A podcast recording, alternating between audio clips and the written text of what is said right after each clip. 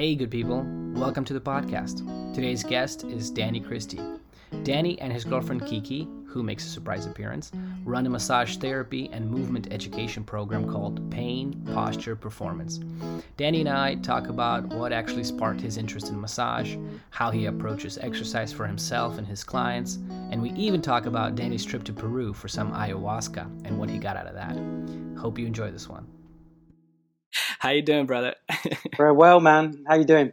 Pretty good, pretty good. So uh, we've met when you uh, came down to LA with your company, Pain Posture and Performance, um, with your girlfriend. That you guys run this company, and uh, I took a, a, seminar from you. And um, yeah. you know, and I've done lots of these seminars over the years. And um, you know, if you go to a yoga seminar, it always seems to be like the answer to all your problems is yoga.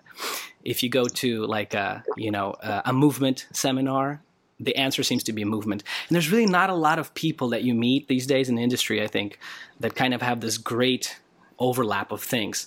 And when I met yeah. you guys, you guys you talked about massage and you know rolling things out and and um, stretching and flexibility, but you also talked about movement and you also talked about you know pre- things you can do outside the massage room. You know, which yeah. I think is like a huge huge thing that's missing in the industry. You know. Yeah, I agree. Like with the massage uh, world, like a lot of massage people know absolutely nothing about training and movement. Mm-hmm. So that they're, they're oblivious that this exists. Like you can massage people, stretch, and do your table work, but then you can also send it to someone like you or someone like me who does more movement-based rehab. Like some, a lot of massage people just don't know that that world even exists. And uh, me and Kiki, we live in sort of both worlds, so to speak. Uh-huh. So we try and bring all that to the table and let people know it's not only X or Y or Z. There's many things, and we can do many things. We don't have to be pigeonholed into just we're a massage people, we're stretching people, we're flexibility people, we're kettlebell people, like we spoke about earlier. Uh-huh. We can be a little bit of everything. Or if you if you're not comfortable being that, make friends with people who are, uh-huh. so you mm-hmm. can refer and and and have these conversations. You know what I mean? Yeah, because it's great. Because you know, it's it's always, in a way, it's almost. I feel like it shouldn't be that way, but sometimes you know, like you, you see a massage therapist, and you know, you'll talk to them about doing a certain movement or a certain squat, and they just have no fucking clue how to do it you know and it, it's yeah or or vice versa though too you know you do meet a lot of meatheads right that are just in the gym and they're pumping iron and they know how to bench press but like you know you just they have no idea how to just do just a basic stretch maybe they hurt themselves and they're always looking for answers yeah i think people get like we get into these very small boxes right we become like we we, we all know people who, who are meatheads and they do only meathead stuff. They won't stretch. They won't do any warming up. They won't do any warm up sets. They won't go for a massage. They won't go for any rehab. They mm. just bench, deadlift, squat. And uh, yeah, it doesn't have to be like that. it's interesting. But, and, and, also, it's like a lot of people who have, like, for example, uh, with kettlebell training, like we had a chat with about earlier, like there's there's a couple of styles. So people who do, say, hard style, mm. tend to think sports style is bad, and people who do sports style think hard style is bad. Like yeah. it's not. It just really depends on what you're trying to achieve, how much time you're willing to put into it, and who you're training. Like yeah. one style is not necessarily better than the other; they're just different. but it becomes like fractured, where oh no, we can't do that. We because we're X or we're Y. We don't do. Yeah. That so style. that's why I was initially really right away. I was like, oh, I'm at the right spot. I was really interested. I thought it was a great seminar. So, but I mean, you know, how did you get to that place where you have experience of a massage therapist, but also somebody's a trainer? I mean, where where did it all start for you? Uh, for me, I I really I, I started martial arts relatively young. I was probably in my well, relatively young. it's not young for martial arts. I've done something. It's a Chinese kickboxing, Chinese kung fu, mm-hmm. uh, and I did that. I started doing that when I was about seventeen. Mm-hmm, mm-hmm. And I did that for like eight, nine, ten years straight. Like I was oh, like, wow, wow, wow. I, was, I was in. I was three, four days a week, mm-hmm. two hour sessions, like all mm-hmm. year. And this is, by the way, where? Where'd you grow up? This this was in England. This was in London. Okay. And okay. Uh, I just got hooked. I was doing it, and then I I become a black belt, and I was teaching because um, in, in in that style you have to teach in order to a- obtain your second degree the black belt. That was one of the stipulations of that. But mm-hmm. then. Um, then one day, man, I woke up and I was going to the gym. And I went to go to the gym. I was like, I'm done. I'm not doing this shit anymore. I can't. I just I, I just stopped enjoying it, and Uh-huh. now I don't really do any martial arts training. I'll still dabble and do some martial stuff, but I don't do any formal martial arts. Uh-huh. But that got me interested in movement, stretching, flexibility, like learning with your brain and physical learning. Okay. And that's pretty much the way I train now with my clients, and that's the way I try and teach people when they come to my seminar. It's not like Mhm. we teach a, we teach a very particular stretching and flexibility technique, Mhm. but that encompasses many different things. You know, I mean, it's not just one style of stretching; it's a couple of different styles amalgamated into one system. But it's I've pulled that from many pe- many people over the 20 years, 25 years I've been doing this stuff. So. Mm. So you quit martial arts, and uh, what happened? So Where yeah, you go then? uh, Let's what hear did I story. do? I I still and, and why, why I was doing martial arts, I was uh, I was into sort of like weight training, weightlifting, bodybuilding, powerlifting, etc. okay. Functional training, whatever that Right, means. but, but more of the martial arts style, right? Where it's sort of maybe you're not lifting too heavy weights, kind of kind of Bruce Lee style, or or what? no, it was no, it was it was it was weight training. It was just like real bog standard like weight training, like Okay. bodybuilding style actually. Okay. uh, that I enjoyed doing in my younger days. Mhm. Then I got into, so I was like, then I went to university. While I was doing my martial arts, I was at university. I went to university relatively late. Mhm. I went to university in my, I was about 23, Mhm. 24, no, about 23. And that's a four year program in London. Mhm. And that's what got me into the massage. Then I was doing hands on work. So now I was training people while I was at college Mhm. and massaging, stretching people. Mhm. So that was like I was thinking about this as I was like learning formally through college. So why massage? Were you just instantly drawn to it in college, or? Not really. I remember when I was uh, in college, and uh, we had a massage class, Mhm. and you could tell like half the people in the class were very uncomfortable, like massaging another guy's hand. Like, You could people were just like sweaty, and a lot of people were very uncomfortable touching people. Yeah. I, I didn't care. Like it didn't say I, I didn't have a problem with it. But like half the program dropped out. As soon as that class come Wow. on, like that they just they just couldn't handle and but I, I, I was drawn to it. And then Yeah. Then that became my, my job. While I was at college, I was a massage therapist in London and I was working um, and my massage uh, practice really put me through college financially. It helped me a lot. Uh-huh. I was uh, doing that. And when I finished, then we got into the stretching. I was, I was doing a lot of stretching in London. I trained with a guy who um, the clinic was uh, it's called it was called Stretch Therapy. It was called no, what's it called? It was called Stretch Stretch UK. It was an AIS clinic. Okay. AIS is uh, active isolated stretching, and the owner of that company uh, knew Aaron Aaron Mattes in Okay. Florida, who's like the master blaster, so to Right, speak right, right. and he would he would send me to Sarasota a couple of times a year to intern with Aaron. Oh wow. So, So- okay. So, So, I was, and that that was probably, man, um that was like 15, 16 years ago. So I was lucky enough to spend weeks and weeks and weeks with Aaron, and that's what got me into the flexibility from a hands-on modality as opposed to like a martial arts modality. uh-huh, And uh-huh. from that, that's when I started piecing like how to do this stuff yourself as a as a martial artist or as a, a trainer, right. and how to do it your how to help someone as a, a clinician Mhm, as a as a session. mhm. So that's really what got me going down this path, I guess. So that's how, kind of how you ended up uh, being in Florida now. Is that why you just kind of were flying back back and forth from England to Florida? Pretty much. I mean, yeah, I spent probably I probably spent two months with Aaron over the course of Mhm. that time. Like, And, and so what's what's Aaron's approach? What is what is his? Aaron's Aaron does something called active isolated stretching, which basically re, uh, uses reciprocal inhibition, and he'll he'll he'll hold each stretch for two seconds. So, for example, if you're stretching a hamstring, Mhm. the client will lift their leg themselves. When they get to the end of their passive range of motion or their active range of motion, he'll do a slight overpressure. Hold Okay. one, two, repeat. Right. Hold so that's kind, two. that's kind of what they teach like athletic trainers in college here in the states and stuff. It's sort of that where, like you said, you're just you know you're having the client also work right and or push against. You're saying also, yeah. Yeah, exactly. So Mhm. it's, it's an active form of stretching with a bit of a pa- well, it's it's, it's passive because the cl- the therapist does it, but the, the the client is always trying to help using the, the antagonistic tissue, so the, the shortening tissue. hmm hmm So if no one's ever took his class, they should definitely take his class if available. Where does does he teach in Florida still or where? he's getting old now, and I don't think his his health is as good as it once was. Mm-hmm. Um, but no, he still teaches in Sarasota, I believe. Sarasota. And there's other people who teach his method around the country as well. Mm-hmm, mm-hmm. Like, Yeah, he's yeah. good, re- really good. Yeah, yeah. So to, just to go back, so when you were um, back in England, so you were working as a massage therapist, and you were doing. So that's sort of around the time you started. You stopped doing martial arts. Yeah, you started. No, that was before. Uh, no, that was b- a bit before. I was working as a into it? massage therapist when I was about 24, 25, okay. because I was at college when I was 23 Mm-hmm. till I was 28. So you're just kind of then I'm- figuring shit out then, huh? At that time. Trying to, right? So, so I'm kind of, I'm kind of imagining. So was it kind of like a, a Green Streets uh, hooligans kind of uh, lifestyle? You know what I mean? E- exactly that. What- Exactly what's your- that. did you have a football team that you follow or what?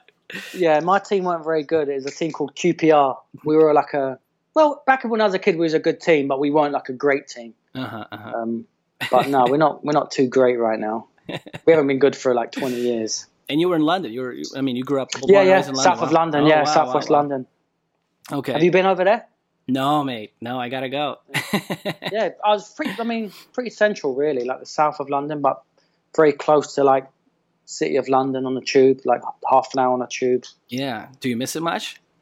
Nah, nah. I miss I miss the people and stuff here and there, and I miss going out to do like English things, like go to a game, go Have a to pint. the pubs. yeah. But uh, not really. I went through phases of being homesick, Yeah. but now, nah, man, and it, it's kind of spooky, Yeah. Yeah. like not to be homesick. Yeah. So, what was your next kind of, uh, you know, reinvention after you know martial arts and getting into massage? What'd you get into next? Well, then once I got into the massage, I trained in a I trained in university at college. Mhm. Then I'd done a couple of seminars at a school called the London School of Sports Massage, just Mm-hmm. to top up my credits. And then the stretching with Aaron. So you already had a lot of hours doing massage. You had, you must by that time. Yeah, yeah, because it because at university level, hmm um, I, I'd done a degree called Sports Rehabilitation and Injury Prevention, which is a four-year program. Mhm. Uh, like massage therapy doesn't require that many hours. So, so when I moved to America, for example, Mhm. um, I was talking to one of my mentors, Eric, Eric Dalton, and he was saying you might have a hard time with the license here because it's so convoluted. Yeah. But to be honest, like I, I got really lucky. I contacted a guy here in Miami, and I sent him all my transcripts, and he arranged it. So I arrived, and I I did, I think, 16 hours of education. I did like HIV and AIDS, HIV, AIDS and ethics, Mhm. hydrotherapy, and local law. That's Mhm. all I had to do. Then I sat my my uh, my national test, and then that was it. I had my massage license Yeah. it, in, and it took no time at all because I think they, they, they saw I had so many credits from London. They just gave me all, all the credits I needed for my, my massage license in the Yeah. US. Plus, it was a university, so it's kind of you know. Whereas here, a lot of it's just schools, right? It's not really university credit stuff. Yeah, maybe it's a higher level. I don't know. I mean, but no, I Mhm. got lucky, so that I found that very easy. And then I've retrained as a, a personal trainer here. I've done Mhm. my um, NS, NS, NSA, NS, CSCS. Yeah, there's there's so many letters now. I don't even fucking know which one Yeah, it is. yeah, and, and I'm dyslexic, so all I do is become a per- I become a personal trainer. So, so basically, me being a massage therapist and a trainer Yeah. allowed me to do my job that I did in England. I was allowed to touch people and tell people what to do. Mhm. It's exercise wise. So I was I was basically just I migrated my knowledge base from the UK from my degree program to here, but I just trained under the guise of or I under the guise of massage therapy and uh, personal training. How much yeah. how much do you feel like you've and I mean university is great and I think when you're a young person, you know, I think you, you learn, you know, you, you have it's sort of for me it was sort of a time to kind of discover yourself, you know. I don't I don't know if it's you learn all the best techniques for stuff and all the best, you know, I mean, you know, I did a kinesiology, you know, degree and I mean some stuff I learned was just completely fucking useless. Mm. you know what I mean? And I mean, so I started looking out and kind of, you know, finding my own way and finding my own stuff. I mean, what was your so Aaron Matty was kind of your thing. Yeah, well, my yeah, my first ever actual massage training hmm uh, happened in Thailand. Oh wow! I was in Thailand when I was about 21, 22, oh, so this is before university. Before university. Well, yeah. hold on, we got off on the wrong foot here. You got to tell me this story. How did you end Yeah. up in Thailand at 21? I was just like backpacking. I was like, right, I'm gonna go backpacking for a year. Oh, Me and a friend. okay. Maybe I was bit, uh, 21, 22, and it was like, okay, let, and we plotted up on a map where we was gonna go, and the plus the first port of call was Thailand. okay. And that's when I was, I was, I was into Thai boxing as well through the martial arts. I wanted to go there and see how they trained and all that Green sort of stuff. hooligans. I got you, man. I got you. And I was on, and like me and my friend, we were just drinking. We are just being like British idiots abroad, basically, and we're just having fun. We're doing nothing cultural. We're just we're going to a few monasteries, but we're just like moving around the, the country. okay. And then we got to Koh Phangan, which is on the the southern eastern border or the southern eastern area of Thailand. Yeah. And I was on the beach, and a woman kept coming up to me and saying, "Hey, do you want a massage?" I was like, "No, no." Every day, do you want a? ma-" I was like, "Go on then."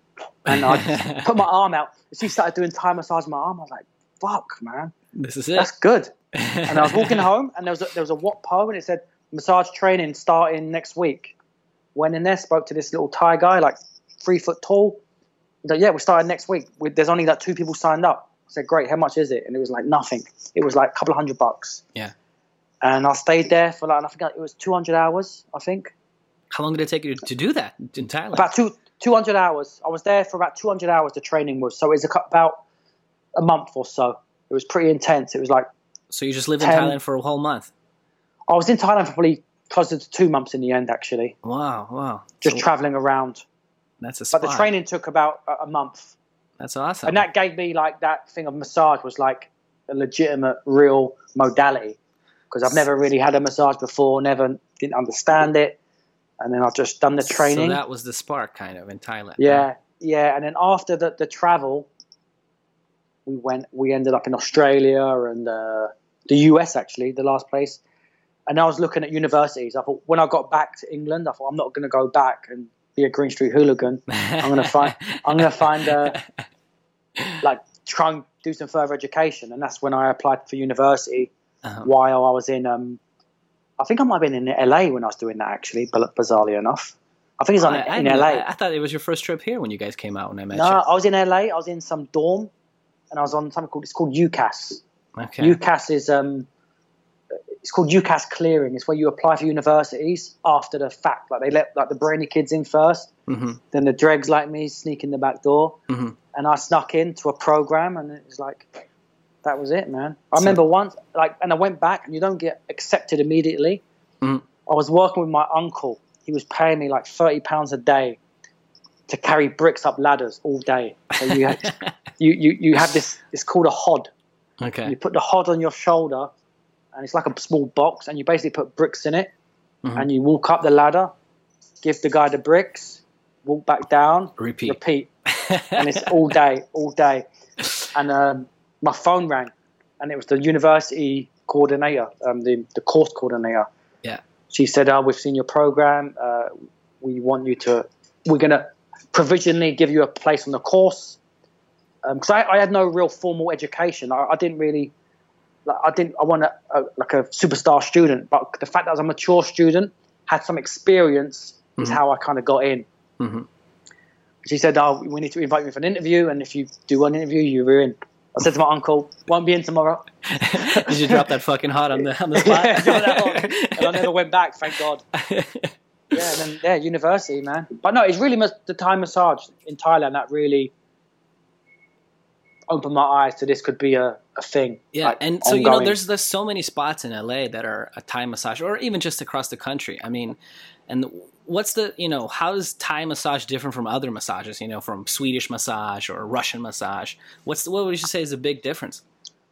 Thai massage, they don't tend to use as much oil. Mhm. Like, it's not like a, a sliding massage. It's more pressure. So they'll use like um, they'll lean into a, a body part using their their palms, their knuckles, their fingers, their thumbs, their instruments. And it's more of a it's more sustained pressure, and then they move up the, the meridians and down the meridians and across the body Mhm. with a lot of uh, stretching as well. So they follow not- the meridians. That's kind of they- also yeah, they, thing. yeah.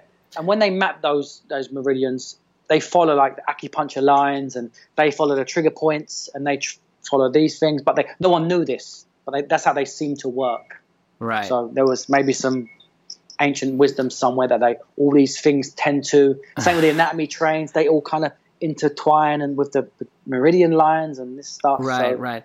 Wow, the meridians. Yeah, I don't, I don't know. I mean, how much of that stuff you think is legitimate? You know, and not to say because I think everything is legitimate. Everything has some truth to it too. You know, it's just I don't know. I've gotten some acupuncture treatments and sometimes they're great. Sometimes they're you know it's a hit or a miss for me. Yeah, like a lot of the meridian points from mm-hmm. I, I'm not a meridian point expert, that's for sure. But a lot of the points coincide with like Travell and Simmons trigger points. And a lot of those trigger points, like for example, I think in the leg there's a, a point called spleen five that's near the VMO, mm-hmm. but that happens to be that happens to be around about the point of the uh, it's called the adductor hiatus, where you have a big opening, a big foramen, a big bun- a big nerve, a big vessel, mm-hmm. a big lump of fascia. So when someone pushes on it, is that a meridian? Is it a trigger point? Is it that hiatus? Mm, like mm. It, it's funny that it's all kind of in the same spots. You mm-hmm. know what I mm-hmm. mean? So it could be just a, a, semantics kind of thing too. There going on, right? They could be talking about the same thing, um, mm-hmm. but using different words. Here's Kiki. Hey Kiki. Say hello. How we doing? It's Kiki's birthday. It's your birthday today. Happy yeah, birthday! You're interrupting my birthday celebration. Oh my god, I had no idea. I'm this just is, kidding. So hold on. So you're a Leo, you're a Leo, I'm a Leo. Everybody's a Leo. Huh? Oh wow, that's crazy! Fuck out of here! I had no idea. No, no wonder we get on so well. oh, crazy! What you guys gonna do for your birthday today? Just go out for dinner. Just go out for dinner. Chill. Things yeah. are open in Florida, huh? Ish. Ish. Ish. Masks kind yeah. of thing. Yeah. Outside. Yeah, masks. But gyms are out, open, um, eh? Yeah, you have to work out with a mask though. Oh, you guys are lucky. They fucking closed everything down here. Everything. Oh, really? Everything. They reclosed the gyms. Everything, Ouch. dude. Everything. I mean, they have like bars open outside, but nobody's going. It's just weird. Can you go and walk out in the park? Yeah, but, but you know, for a while there, they were like, if you go to a park, a major park, they have cops sitting out there, like making sure. I don't know what they're making sure of, but they're just sitting out there watching everybody. Oh, it's weird times, man. I don't know. I think I'm, I'm moving to Florida, guys. yeah, come come to Florida, man. I don't know. California is going fucking nuts lately. Oh man. Well, I heard a lot of people are leaving California, right? Lots, yeah, yeah. Well, I heard also that they're doing um, power shutdowns. Is that true? Uh, oh, you're saying like if the people are having parties? Yeah, how fucking stupid yeah. is that, huh? Yeah, they said they said that if they're having if somebody is having like a big gathering at a house, they're gonna shut down the power, the water and power. Yeah, but I, I was hearing on the NPR that they're doing like um, actual power shutdowns to try to save power and all this crap in California. Well, thank God I haven't experienced so, that yet, but I haven't heard that. I don't know. You know, I try to stay as far crazy. as I can from the news and all that too. By the way, yeah. so good. this is live on the podcast, by the way. Oh, good. Yeah, cool. it's gonna be great. It's fun yeah. time. Yeah, Kiki, t- tell yeah. Kiki, got a minute or no? Yeah, no, that was Danny's phone. How'd you meet Danny? How did I meet Danny? I met Danny through a mutual friend that okay. did acro yoga with him and then and I was doing yoga teacher certification with her. Okay, nice. So and she introduced us. And so you guys started doing acro yoga together. Yeah, not really. Danny, we just met, but no, we didn't. We not. We weren't. Once or twice, we can't do it together. Yeah. I like. I'm pretty good. Oh, you do that good. thing that couples do, like, oh fuck, what the fuck are you doing? God damn it! Right? we no, can't do acro. We no, we don't. It just, I just can't do it. It just don't work. Oh, yeah. you mean you don't like acro or what? No, I do, but I just when we're doing it together, it's like when you dance with a you have a partner you can dance with, one you can't. We would, be, we would go to the park and be like, okay, here's your acro partner. I'll be going there with my later. You, are you one of those couples? I see. Like yeah. you work out separately. You can. There's some things we were good at, uh-huh. but like standing stuff and like handstand on his arms or whatever, or showing demonstrations uh, at your uh, seminars, right? Well, yeah, exactly. Great at that. It's the best. but it's been what, like three years since we've done acro. Probably, yeah. Yeah. Three years. What? Else is, oh, but I Doesn't see you, that last one. Yeah. So you're just mostly into into uh, Danny's mostly into kettlebells, and what are you training like? Yeah, days? me, I just do weights and yoga. Weights and yoga. Yeah. Easy Pretty stuff. good though, weights and yoga. he only he only does kettlebells and club bells. That's about Indian it. Indian clubs. Indian club bells. Well, okay, we'll get, we'll get into that. We'll get into that. But I'll let you fellas keep talking. All right. I'm bodyweight you. training. Thank nice you. you. Happy birthday. Enjoy your day. Thank you. okay, boss. Where are we I'm at? back. Yes. Uh, where were we at? I think, um, um, well, like the whole Thailand thing and training, massage, uh, doing the stretching, and then I, um, yeah, I worked in a bunch of clinics in London. Mm-hmm. I worked at a couple of soccer clubs in London. Mm-hmm. And then I got the opportunity to move here, and it's like, okay, let's go for two years and see what happens. Mm-hmm. And that was uh, 12 years ago. 12 years ago. And you moved straight to Miami. Straight to Miami, yeah, from London. from the southwest of London to Miami. That's a bit of a difference. yeah, it's a big difference, man. a big difference. I'm, and I'm, I'm American now, pretty much. So I have an American passport. You got your passport now. You got your dual, mm. huh? Nice. Me too, man. Yeah. Yeah. Represent. Yeah, so yeah. That's always I, good. I mean, this, this is home now, so yeah. I'm not going back anytime soon. Well, if shit goes wrong, you can always go back Do you have a passport, right? no, shit's, shit's going bad over there as well, though. I think I, I, think people think it's an American thing. I think there's a lot of stuff going bad in a yeah. lot of places. So yeah, man, you have to pick your base and just see it out and see what happens. Yeah, I guess where shit goes worse first, that's where you, you'll you'll avoid. Me too, man. Yeah. Okay. Exactly. So, so and when you moved to the states, where did um, you know? What, you started doing massage therapy. You started doing stretching. Yeah, training? so yeah, yeah. That, that's what I got my. So I got my massage license and mm-hmm. I got my personal training license. Mm-hmm. But it, that took a couple. That took about eight weeks or whatever, twelve weeks maybe. Okay. So in between then, like I was, I couldn't do anything. Mm-hmm. So I, I, I found a job actually working in a very small gym here. That was like um, you didn't need a qualification. Well, in my, in the US, the whole gym qualification is a bit weird. Like there's there's no you don't need to be a qualified personal trainer to be a personal trainer. so I worked in a training gym, and they insured me and they certified me. Yeah. So it, it allowed me to work. Yeah. In America, so, um, it's all about insurance. I mean, basically, it's just it's all exactly. about insurance. You could be yeah. the worst fucking trainer ever, not knowing what you're doing, but if you pass that whatever certificate that the gym can use to give you an insurance card or whatever. Exactly. You're good. And so Exactly. Yeah, and that's pretty much exactly what happened. But it was kind of a good experience because I got to work with American people in America mm-hmm. and just to see the vibe because I was used in training in England with English people and there was a certain way of doing things. Mm-hmm. And I was training in this little gym and I stayed there. I actually ended up staying there for about two or three months, maybe even 4 mm-hmm. and earning no money, of course, like 15, 16 bucks a session but it was just an, a good experience. Mm-hmm. And from that, from that working in that gym, one of the clients, who's still my client today, um, said her husband has a hip issue and he needs to be massaged and needs to be stretched. Can I do it? I was like, yeah. And he would come to my house and I'd work on him. And then he would have a friend. Hey, can you work this? Can you work on my friends? And now I've got two clients coming to the house. Mm-hmm. Then I left that that gym job and I went to another gym job and I, I, worked there for a year, and it kind of like the massage thing just kind of snowballed. Mm-hmm. So then I, I, was I, I stopped training people. I was just doing purely hands-on therapy. Okay. And I had no gym, and I was I was pretty much full time within about six months. I was seeing like 20, 25 people at home. So just and word of mouth. You must be good. Just yeah, just I just met two or three good people. You know what I mean? And yeah. them two or three people send you two or three people, and then that's mm-hmm. how that's how it works. Or how it yeah, for for some massage therapists, it's kind of hard, right? I think they, they end up in um, big massage. Um, what do you call them? Places where you get massage, you know, like uh, you know, saunas yeah, like spa, or spas where you get burnt out. Stuff. Yeah, yeah, yeah, and it's gonna take a big cut out of there, don't they? But also, but what happened? What was good for me? Mm-hmm. Like, so I was seeing clients who would come to me for low back pain, for example, and I was doing my soft tissue work, and I was getting them doing some activation drills, and just getting them moving a little bit mm-hmm. in this small room. I was like, listen, like you're good. Like we can keep keep doing the the neuromuscular work, the myofascial work, the stretching, mm-hmm. and keep doing like the rehab, but you need to train. Mm-hmm. Let, I'll find you someone. Okay. Ask around. Couldn't find anyone. I'll do it. I'll do it. So now mm-hmm. we're doing like strength training. We just need mm-hmm. to train, but we need to treat you well because you've still got issues. So we need to train. And that happened with three or four clients. Like now you're good. You just need to train.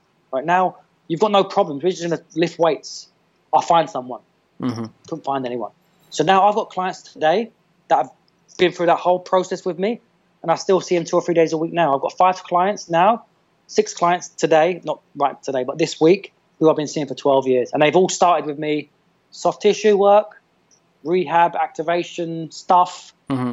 corrective stuff, functional mm-hmm. stuff, and now it's just an amalgamation of all. They train. Yeah, yeah. So and, uh, eventually, uh, beginning, it was like, uh, you know, with your clients, it seems like so your your initial, you know, kind of go to was like Thai massage and stuff that you learned in university, right? Thai massage, massage, general like deep tissue, like sports massage, neuromuscular work, and, mm-hmm. and flexibility training. Mm-hmm. Table, table flexibility work. Mm-hmm. So, have you ever eh, gone beyond that, learning other things that you've kind of implemented in your own work? Yeah, what are a lot. Some like, good, good places.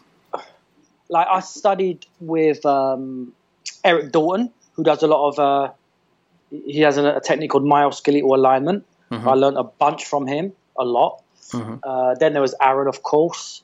Um, and in the strength training world, I tra- I done seminars with Paul Chek. Nice. I did stuff with Pavel. I did, yeah, Tsatsouline. I did stuff with Eric Cressy, Mike Boyle. Okay. Um, then I did stuff in like the yoga world. Yeah. And that was that's what got me kind of thinking about this like stuff. Like they're all sound the same thing. They're mm-hmm. all sound the same thing. Get people strong, get them a little bit flexible, and let them move in a lot of different ways. Mm-hmm. It's just you use a kettlebell, he uses a TRX, he uses a club, he does body weight, he trains heavy, he doesn't. But they're all trying to achieve the same common goal, but we all use different language. And mm-hmm. I think that's what people are trying to do. They try and make this mysterious elixir that is a kettlebell, yeah. or, or, whatever it, is. But it's all kind of the same. And yeah. now that's the way I kind of look at it. It's all we're all trying to achieve the same thing. It's just you try, you use what you like, I use what I like, but it, it shouldn't be what I like. It should be what's good for the client. Mm-hmm, so mm-hmm. sometimes I do stuff with a client and they're like, "This is boring." I'm like, "Pretty much, yeah, it's pretty boring. Yeah, it's like it's ten sets of six, slow. That's kind of boring." But it's, yeah, it's like back pain's not fun. So yeah, yeah. So yeah, I, I try and use a very a very array of like stuff that I've learned from rehab people, strength training people, yeah. and the whole massage world too. Yeah, because when I'm at the seminar, I remember you mentioned you just mentioned Boyle, and um, I remember you guys talking about this kind of joint by joint theory, which I don't know if he created it, but he certainly talks about it, right? Yeah, I think him and Gray Cook. Oh, Gray Cook. That, that's, yeah, their, the that's their brainchild. Yeah, functional, the FMS, FMS, functional right. movement systems. Yeah, yeah, and I, I did that training too as well. By the way. Yeah. And and that, and that again is just is it the best who knows? Is it the worst? Definitely not. But it yeah. gives you a roadmap for sure. Yeah, but like you said, it gives you that theory that you know you can find other places too, which is that joint by joint kind of idea. Um, mm. Could you explain that little idea? So the joint by joint theory suggests that the body is a stack of joints that alternate between the need for mobility and stability. So, for example, the, the big toe needs to be pretty mobile. It needs a lot of flex. So people tend to have stiff toes. Mm-hmm. The midfoot should be pretty stable so when people train, they tend to have real flat feet or they overpronate or oversupinate. Mm-hmm. The ankle, we should have a lot of dorsiplantar flexion and inversion, eversion of the talocrural, the ankle joint. But people tend to lose the ability to dorsiflex. Mm-hmm. The knee should be somewhat stable. You don't want people with really like loose knees. The hips will be very mobile, so we need nice mobile hips so we can lunge, squat, jump, twist, turn, etc. The lumbar spine should be relatively stable. But people always want to stretch their lower back because they probably got stiff hips. Right. The T spine, the thoracic spine, should be very mobile. Should have a lot of flexion, extension, and rotation. People tend to get stiff there. Mm-hmm. Uh, the um, the shoulder should be a mobile joint. Elbow should be stable. Wrist should be mobile. Mm-hmm. The upper neck, the lower neck should be stable. The upper neck should be mobile. But what happens with people who move really badly, or move irregularly, or have pain? that mobile stable will flip flop. So they'll have a really stiff ankle, for example, and when they squat, they go into this big valgus collapse, or their knees are all over the place. Mm-hmm. So they're violating those rules.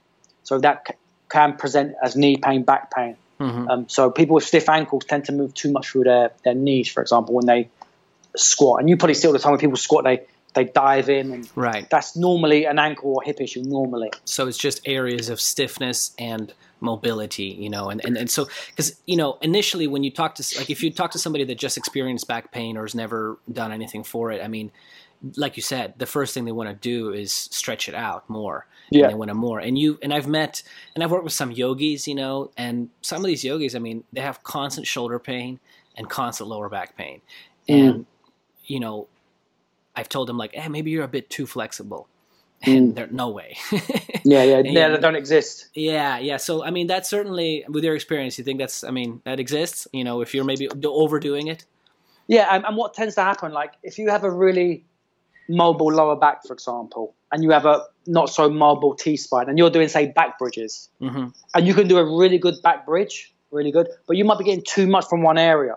Mm-hmm. So the lumbar spine's doing too much and the T spine's not doing enough. Mm-hmm.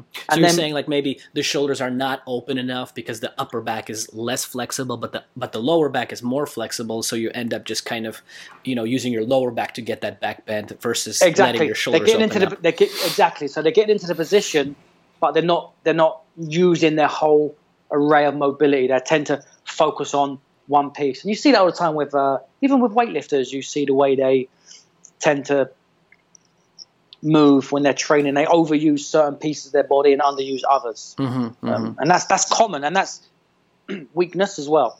A lot of Yeah. yogis are very weak in certain areas as well. Yeah. So it's Uh, not and just combined- about yeah, yeah, sorry. It's just not it's not only about just getting more flexible, getting more stretched out, getting more Mhm. in, ve- re- in regularly it's not that it's very Yeah. rarely that actually like I, I especially women tend to gravitate towards yoga pilates dance Yeah. men tend to gravitate towards kettlebells weightlifting Yeah. Well, un- unless they're uh, vegan and live in California, but yeah yeah but I, but I say to my male guys, I, I, I mess with them I say look man m- men should train like women and women should train like men yeah, yeah. I, I say the same thing men- actually. Yeah. like like if Kiki, for example, does a lot of yoga, she's super bendy. She'll start getting very loose and she'll start experiencing certain issues. hmm If she trains like real heavy, real slow, real boring, like five sets of five, three or four exercises, she's good. Yeah. So some some people need that inherent stiffness back, but they they don't because we women loose flexible women are normally pretty bad at weight training, so they do yoga because they're the best in the class. And Right. men do powerlifting, weightlifting because they're strong and they do double body weight deadlifts, but Mhm. they, they suck at yoga. So we should do what we suck at. Yeah, yeah. I, I, I've said, I recommended the same thing because you know it's it's tough for people to figure it out sometimes because I think sometimes people have the best intention, like maybe their hips hurt and they start stretching them, and I mean I've met guys who can, you know, and I, I can do you know like a front splits too, but I've had moments where it seems like man maybe this is too much, maybe I I, I don't know how useful this is, you know, besides being able to be like Jean Claude Van Damme and kick guys on I the fucking I, head. I think it depends what you do, right? It depends what your sport is and depends how you train. Like hmm like if you need that range of motion and you're using it in your practice, then yeah, you should have it. But if if, if and it depends what you're dealing with. Like if if you've got like severe low back pain and you want to do the splits, maybe one maybe you shouldn't want to be doing the splits if you've got a real bad back. You know what I mean? There's no re doing the splits is not going to say cure you of back pain. You know what I mean? Right. Like people think flexibility is like be all and end all, Mhm. and it, it's a, it's a big chunk of, of training for sure. Mhm. But it's not it's not the only piece. Right. I, I think it's not the only piece. There's, so there's many why, pieces. Yeah, that's why you have such a great approach, I think, because again, you're able to. It takes a real good eye and a good trainer to kind of recognize when, like, hey, maybe this is too much stretching, you know. Because if you're Yeah. locked into one of those boxes, like the yoga box or the weightlifting box, you know, you Mm. think just train it out or just stretch it out, and you never kind of hear the other, like, hey, like maybe you should be trying something else, you know. Well, like I spoke to um, well, I didn't speak to her directly, but one of my clients spoke to their Pilates teacher, hmm and she said lifting weights is bad, and I'm like, okay, That's still why. around, huh? Wow. I said, ask her why, and it's bad for your back apparently. Yeah. So it's like people like it's just it's not bad for her back. It's bad. It might be bad for your back. hmm Um, but you can't put a blanket statement lifting weights is bad. It's just so dumb. But people say that because they don't know. Yeah. Yeah. Because they might they might think of lifting weights as that that jerk off in the gym who does really bad form. Yeah, Mhm. that might be bad. But if you lift weights correctly, it's actually probably one of the best things you can do for your body Yeah. for, yeah. for many reasons metabolic reasons physical reasons mental reasons Mhm. flexibility reasons strength reasons hmm so yeah th- those generic statements are, are strange and i hear them all the time Yeah, So- and it might be bad for your back at this moment in time. Maybe Yeah. you fix yourself up, and maybe in a year, maybe you should be lifting more weights, right? Yeah. Yeah. i think ultimately all my clients they all lift weights So yeah, ideally eventually they all do some sort of weight training so it's just a goal, and I mean that could do. So what kind of you know what kind of exercise do you do with your clients? Is it weight training? Do you body weights, kettlebells? What kind of things do you use? all all like so all my clients Mhm. well, they'll well or they'll i'll try to get them using body weight initially Mhm. then i'll progress them through some barbell kettlebell dumbbell indian club stuff depends on how much they want to learn like i have like clients who want to do, they don't want to learn. Mm-hmm. Like I'll have a client, I'll, I'll, teach him a new kettlebell clean, mm-hmm. and he won't get it first time. I'm like, no worries, he won't get it. He's like, oh, come, on, I'm done. I'm like, you're done already? two reps? Like, did you expect to get in two reps? It took me two weeks. Yeah. But some, but some clients don't want to learn. Yeah. Want to want to learn a new move. They want to get hot and they want to get sweaty and burn calories, and that's okay too. But then I have a bunch of clients who want to learn, so they'll spend an hour learning yeah. a new Indian club routine. Yeah. Um, so I think, and I don't force my clients to always learn something new, mm-hmm. but once a week I'll throw something that they haven't done before, mm-hmm. for sure. Like whether it be a new pattern or a new pattern of movement, um, mm-hmm. just to keep them focused. Yeah, because I, I, get where they're coming from because I, I've also certainly been guilty of this too, where I've had overcomplicated clients' training programs. You know, you like try to teach a you know a 45 year old guy that's like fucking stressed out and going through a divorce. You know, try to teach him like a snatch. yeah, know? yeah. And he's like, dude.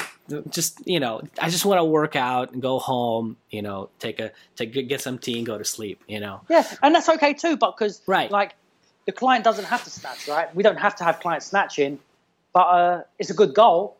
Mm-hmm. But I think that that comes with like experience, right? Knowing when to spend some time really coaching details, as opposed to hey man, just let this guy do push up squats and jump up and down for half an hour, getting really tired, and he's he's happy. Yeah. So yeah. there's there's a because like, not every workout has to be perfect. Yeah, because I'll see trainers all the time. You know, you can kind of look at their clients in their face, and they're just like, "What the fuck am I doing here?" You yeah, know, just bored. It, eh, well, or, or, or they're overcomplicated and they're bored because yeah. it's like you know, like just the other day I saw like you know a guy laying on the floor. He had one leg tied to a, a rubber, you know, a, a, rubber resistance band that was tied against the door. With the other hand, he was holding a kettlebell, and so he would do one-handed kind of bench press with a kettlebell, and the knee would come up. And yeah, I have no idea what it was at, at the same time. at the same time, at the same time. Yeah, and it was only it was unilateral, you know. So maybe the guy is thinking, oh well, you know, I'm training one-sided. And again, there, there's there's a time and a place for those weird things, but you know, I just looked at the guy's face, and I could tell he was just like what am I doing? You know, I mean, yeah, but it, yeah, it, I think I think people like like you. I see this a lot. I've been seeing this a lot lately. Mm-hmm. People doing an exercise, whatever it whatever it may be. Mm-hmm. For example, uh, but they'll add a band to it. like something different, yeah. like I saw a guy the other day with a band around his chest and around his arms, and he was abducting his arms a bit, doing arm curls. I'm like, and people thought it was cool. But I was like, they don't obviously like like. Yeah, it might get your delts a bit more tied up. Like, was it worth the hassle getting that belt like over your arms to oh, push yeah. your arms out against a two pound band? Yeah, but man. it looked cool because people were like, "Whoa, that's cool." But it's not different. dumb. Yeah, it's that Tim yeah. Ferriss sort of saying that Tim Ferriss said, you know, some people, you know, they want to put their underwear outside of their pants. You know, just no, there's there's you know there's no reason for it, but just because it's different, you know. And yeah, and I think sometimes clients they want to do a variation, but you need to know what a good like sideways move is for a split squat. You don't yeah. have to do a split squat with a band wrapped around your neck and pulling it. This yeah. There's other yeah. ways of making it cool without being stupid. But I mean, do you think there's definitely? I think there's definitely value in learning things, you know, physical wise, because I mean, just every day, you know, and I don't know, your your new iPhone update comes out, and you know, you got to figure out something new and learn something new. I feel like we're learning small little tasks every day that are, you know, digestible. I don't know. You learn, you get a new espresso machine, you learn how to pull an espresso or whatever. But I feel like with with physical stuff, we don't do much of that anymore. Yeah, and like you said, then there's the other side of that where people just want to go to the gym and do the yeah. same, uh, you know, three sets of bench press, fifteen, you know, then pull downs, three sets there, then squats, three sets there, and they just do that over and over yeah. and over and over again for years. Yeah, and I mean that has some merits to it as well, right? But but I think every now and then you need to do an incline bench press if you're always doing flat, you know what I mean? And that could be enough. yeah, that could be enough to yeah. warrant a change. Yeah. Yeah, people. But some people, like we said, like some people really don't want to use the bandwidth to learn a snatch. Mm-hmm. Mm-hmm. They just want to. They want to just stick with doing shoulder presses. Yeah, they're just overloaded. Kind of they don't have much space left at that point. Yeah, and yeah. Gotta... But that's how you, that, that that's that sign of a good coach. You can like, like I've got a client in particular who hates learning new stuff. Mm-hmm. Um, well, actually, he don't hate. He hates learning new stuff that he can't get immediately. Yeah, that's, that's what I should have said. but what I'll do with this this particular guy, I'll train him, and he trains very hard. I'll get him very tired, so he he's like he's he's done his workout. He's good. He's burnt his 300 calories. He's happy. Mm-hmm. Then I'll show him the new move. Mm-hmm. So hey man, just do this. Do 10 reps. See how it feels. Just his rest. No, this is not the clock. Just just do 10. Yeah. And yeah. then then so you, you sneak it in, and the next week that you have it as his main workout because Yeah. he's already done it. yeah. So you got to know your people and know when to sneak it in and when to not sneak it in. Yeah, another sign of a great coach. Yeah, I, I do the same things, you know, or sometimes I'll, I'll I just won't count reps, you know, and it's like let's try this, let's try that, let's try that, and then they don't even notice it because you know if I was just there standing counting one, two, three, four, they'll get to twenty and they'll be like this is way too many reps, but they won't even notice it if I'm not counting, and they'll, Yeah, they'll get yeah, to yeah. they get to doing 40, 50 reps, you know, and Yeah. yeah, that's another sign of a of a great coach, you know, or And sometimes I, I use timed workouts a fair bit. If I'm training more than one person, hmm I, I generally use a, a timed based workout hmm hmm just so so I can coach better, and it, it cuts out the shit between the people. Like so, I'm training say three people, hmm uh, and if I'm counting, who am I counting for? Are they going the same speed?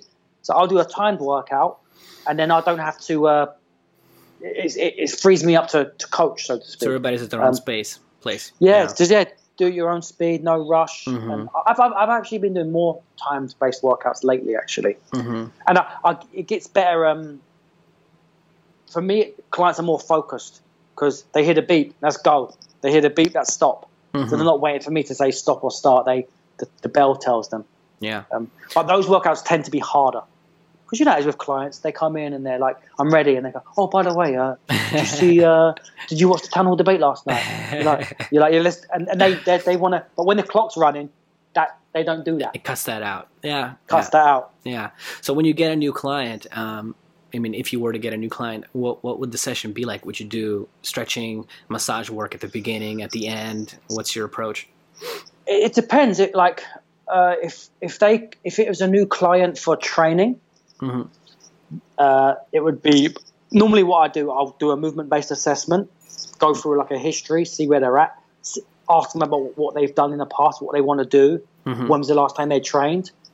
I'll put them through like a, a movement assessment, like a FMS, SFMA type assessment. Okay. Sort And of your own ask- variation on it too. You add some things, take some things hybrid out. of yeah, yeah. Mhm. It, I mean, it's basically it's FMS and some of the SFMA. So the SFMA is for pain. So Mm-hmm. if a client comes, so if you come to me and you say I want to train, um, w- and- but I've got shoulder pain, I will do the SFMA assessment. So that tells me what we can do with you in a workout without aggravating your pain. Mhm. The FMS is more for like capacity of movement, how good they move. Okay. So I'll, I'll, I'll do the, that screen and I'll, I'll take my notes. So based on what I find, I'll design a workout on the fly for them. So Mhm. let's say so let's say they're good. They, they they move okay. They have no real pain. I'll do a real basic workout. If they're like a real new to exercising, I'll have them do some RDL, some like kettlebell, not kettlebell swings, but just the pattern of hinging. Mhm. They'll do a set of ten. They'll do a set of squats, five push-ups, hold a plank, do some twisting stuff, and I'll do a couple of rounds and see how they feel. How does that feel? And yeah, that's a killer. That's great. and that's just I say this is like the way we're going to train. Okay. The way I tend to train, we'll do. I tend to do two or three blocks of exercises, like an A and a B, Mhm. push pull, leg dominant or quad dominant, hip dominant, Mhm. upper body pull, upper body push, horizontal vertical, and then some core. So very Mike Boyle style, right? Yeah. Uh, and depending on how complex or how fit they are, will be the exercises we put into those those those those boxes. Um, but I always start a client off with that type of session just to give them a sample how it's going to be and see if they like it. And most people love it because they've come from a really normal. Most people I've seen they've come from a real bodybuilding style of training where they do ten curls, Yeah. three sets of ten. Yeah. Then they sit there, they do another ten. Then they sit there. Then they go and do tricep push downs. They do ten. Mm-hmm. Yeah. Three, sit there. three, three sets of iPhone chats. You know, text. Yeah, yeah. Don't worry, don't and again, about that, training is okay sometimes, but when they do this type of training, and I call it, um, have you heard of Coach Dos? Coach Roberto. Dos. No, no, no. Oh man, you got to check that guy out. Okay. I I done a seminar with him, and I was always already doing this style of training, but he was like the master at it. hmm Um, at, at program design, it's called Coach Dos, and he calls it cardio strength training. Okay. Okay. So like I say to clients, like this is your cardio, this is your strength training, this is your flexibility, because they're just going from boom, boom, boom, boom, boom, heart rate's 110, have a rest, boom, boom. So, you- meaning you- maybe you're doing like a set of uh, I don't know running or you're doing uh, you no, it'll be like, for example, it'll be uh, a set of kettlebell swings, Okay. 20, say. Then they'll go and do 20 push-ups. okay. This is a fit client. Then they'll do 18 swings, Mm-hmm. 18 push-ups, 16 swings, 16 push-ups, and we'll go down to 10, 10 So sort of a, okay, okay, descending Like a ladder, ladder. kind of thing. Yeah, Yeah. descending ladder. Or, or yeah, and we do them like different. Ways it could be an ascending, a descending, or it can be six, four, two. Ma- Many, many, many ways to do it, as you know. Mm-hmm. It'd be some, something like that, more like cardio-based strength training. Mhm, mhm. Um, and you, and if, all my if you had like a, tr- uh, a client that was just like danny uh, i don't know i have lower back pain uh, i want to get in better shape uh, you know just if, if you do whatever you want to do how would you do it So if I have a client who comes in and they've got low back pain, the session is going to pretty look it's going to look a bit similar, but mm-hmm. it'll be slower. So we might do more warming up, more like pattern movement. So they'll do a lot of patterning. So they'll go through some lunging, some bending, some twisting with no weight. Mm-hmm. Sometimes slow, sometimes fast, and then they'll go in and do kettlebell training. But we're not bothered about the speed. So I'm not saying, hey, do 20, run over there and do 10 push-ups. Do Right. 20, chill, stretch hip flexor for, for 10 seconds. So doing stretching in between, that was one thing that I, I you know, I had a, I was lucky enough to have a coach that was out was really young that was also big into flexibility. Not not anything crazy, but you know, I would do a set of push-ups and then I would stretch my chest. I would do Yeah. something for my legs. I would stretch my quads. You know, and you don't, you definitely don't see that a lot. Again, people fall into the category of either they stretch in those weird like dark rooms that they have in 24-hour fitness, you know, Yeah, yeah. or they're just Yeah, working like- out. And like with us, with our clients, like we're training with people who are time poor, right? So we need to densify their workout. They've got an hour. Mm-hmm. We need to take a lot of stuff off the table. Mm-hmm. So like I've got a client now. He'll do kettlebell swings and push-ups, for example, and as his rest period, it's, it's ankle work.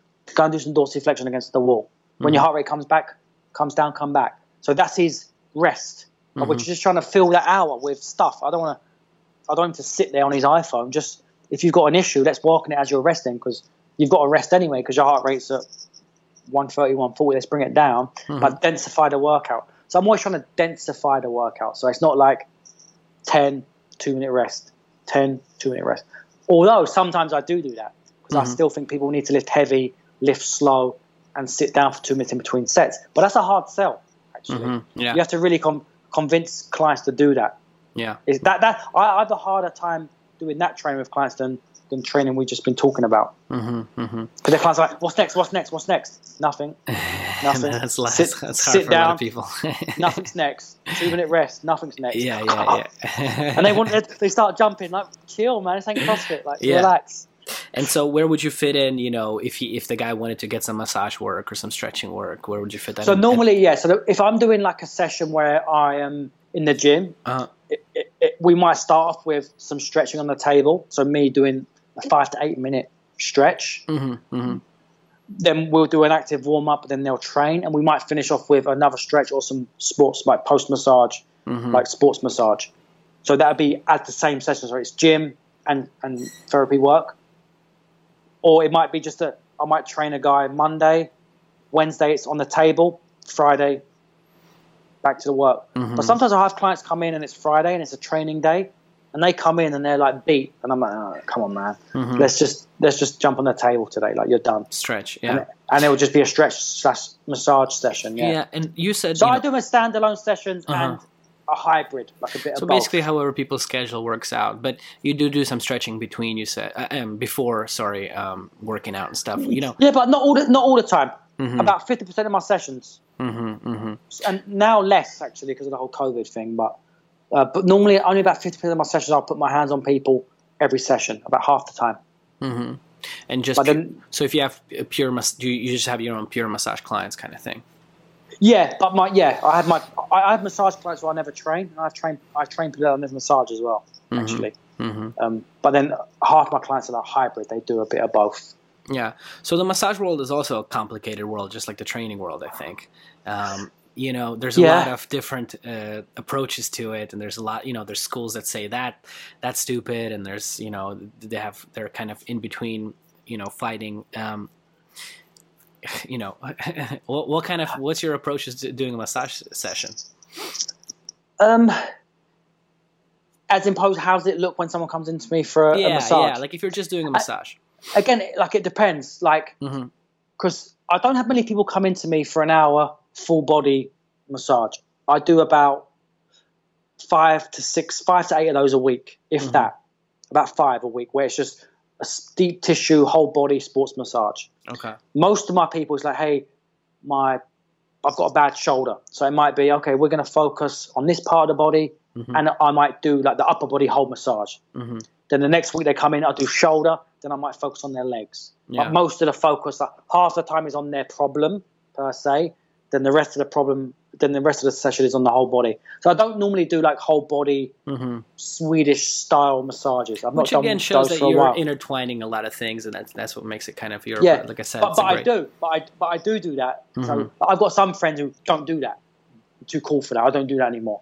Like sometimes, sometimes like that's what the person needs. If they got a bad shoulder, they're stressed to the eyeballs. Yeah. And you dig around in their subscap for two minutes. You do some levator work then you do a nice, good, high quality, slow, like sports massage. Mm-hmm. That might be what they needed. They needed just to relax, decompress, and you'll find spots that you that you might not have found if you've done a only like a specific spot treatment. You know what I mean? Mm-hmm, mm-hmm, mm-hmm. so. Uh, yeah, because you know the average trainer sometimes. I, I, well, I think a lot of trainers are starting to kind of look at other things because again, it's like people just only use what they know. You know, so I think I, I am meeting a lot of trainers that are starting to go outside their kind of practice and to maybe learn myofascial release or whatever. Um, well, I think I think more trainers are looking into the massage world than the other way around. Than vice versa, yeah.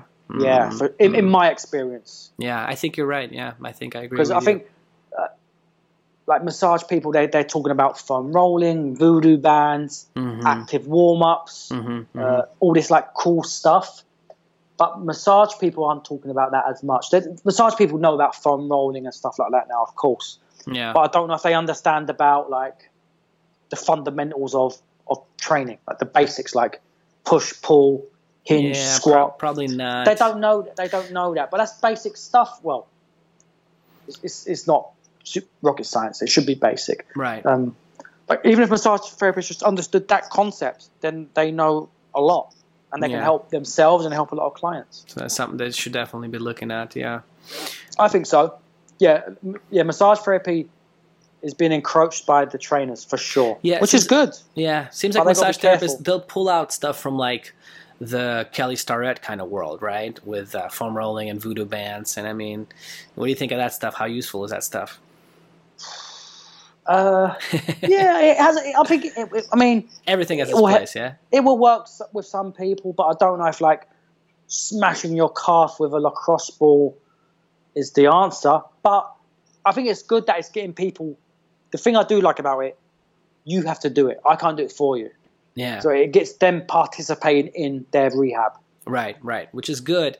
And the other thing, on the other hand, though, yeah, it's just I'm meeting so many people that are, like you said, they're just well, either they're torturing themselves by smashing a lacrosse ball into their mid back or whatever, or they're just laying on the foam roller for about 40 minutes and then they're going working out for 10 minutes, and I'm just like, you could have just worked out for 30 minutes and just you yeah. know and just gone home you, you yeah. just kind of wasted your time laying on this foam roller thing i mean yeah. probably the way to go is to find a trainer that's experienced in some sort of massage or some sort of technique to just help with those because i think those things i don't know i don't know how useful they are at all honestly yeah, I, mean they probably have they have some benefit, I'm sure, because you're getting people on the floor. You're getting people on the floor rolling around. There's benefit just to being on the floor rolling around. Mm-hmm. So if I got a client who wants to foam roll, mm-hmm.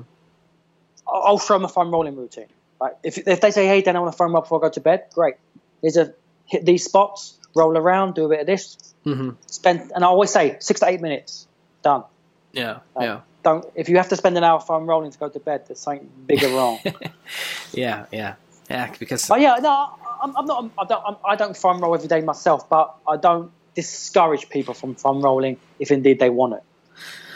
Yeah, I, people want to just.